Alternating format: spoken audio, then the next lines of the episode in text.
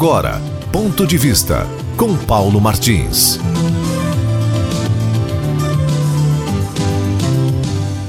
Olha, um colega em sua coluna de jornal publica que Rodrigo Maia, ele é, não é a primeira vez, não é nenhum furo, não é nenhuma novidade. Né? Dizer que o Rodrigo Maia usa de seu poder como presidente da Câmara Federal para trazer benefícios para si mesmo e para os seus discípulos.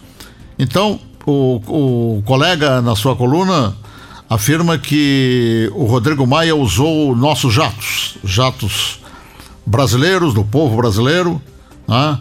jatos que estão em poder da FAB, 19 vezes, de fevereiro a março. Uhum.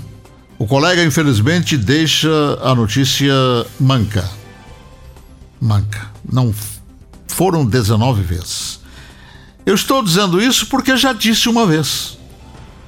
Mas e agora estou também sendo solicitado a corrigir o que voltam a mentir, o que voltam a dizer-se fora da, da verdade. Foram 214 vezes. Eu já disse, estou registrando de novo, faço questão, porque eu fui chamado a atenção por alguns que nos dão a honra de nos ouvir, que essas colunas continuam mentindo. E você sabe, você diz uma mentira uma vez, diz a segunda, diz a terceira e diz outras vezes, ela se transforma em verdade. Como bem pregava o Goebbels, aquele porta-voz de imprensa do Adolf Hitler. Né? Então, isso aí que fique marcado. Seria caso de polícia, por amor de Deus. Sujeito em dois meses, por ser presidente da Câmara, aonde deveria honrar a Câmara de, eh, Federal, usar, requisitar 214 vezes avião da FAB para ir para casa no Rio de Janeiro. Olha, convenhamos, hein?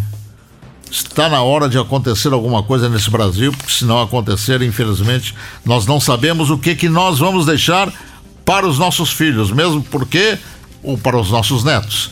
Essa história de que o povo é soberano e que todo o poder emana do povo, creem vocês passou a ser a maior mentira brasileira.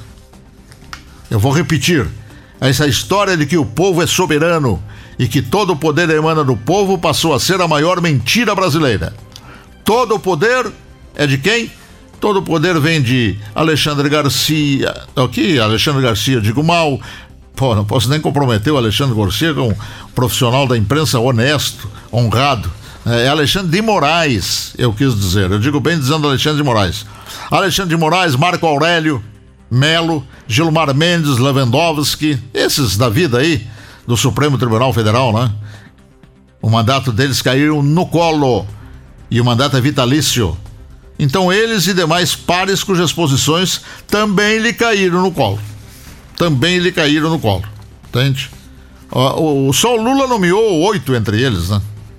Nomeou Carmen Lúcio, Lewandowski, Dias Toffoli, apenas para citar aqueles que ainda estão lá, né? no bem bom.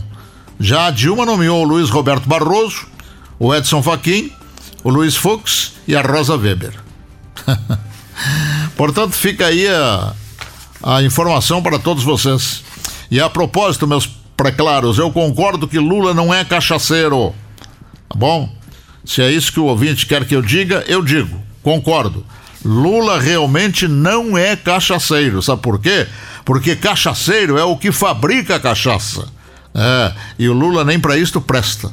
Se produziu alguma coisa na vida até hoje, nós desconhecemos. E não esqueçam, né?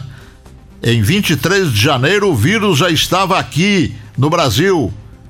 E nem Dória e nem Wilson Witzel, governadores respectivamente de São Paulo e do Rio de Janeiro, informaram e criminosamente promoveram o carnaval.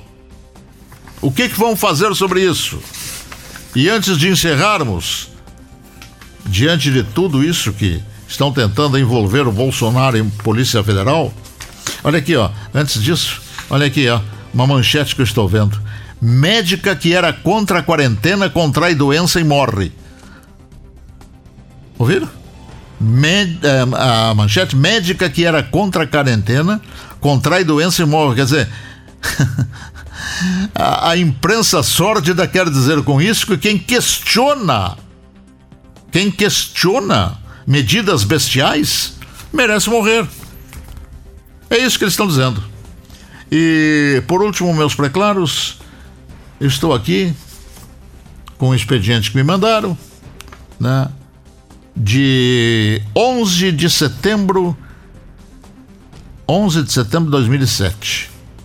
O expediente diz o seguinte: o presidente Luiz Inácio Lula da Silva realizou troca nos comandos da Polícia Federal e da ABIN, porque deseja ter mais informações sobre as grandes operações da Polícia Federal e por avaliar que a Agência Brasileira de Inteligência é ineficiente. Em conversas reservadas, Lula se queixa de saber de ações da Polícia Federal pela imprensa. Vejam o cinismo, a cretinice, a hipocrisia. Isto aqui está mostrando tudo isso. Quer dizer, o Lula podia pedir informações para a Polícia Federal.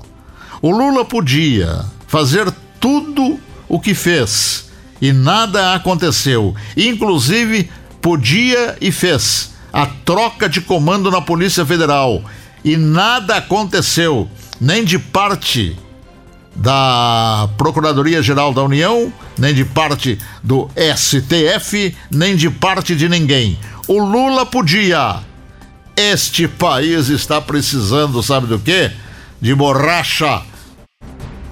Ponto de vista com Paulo Martins.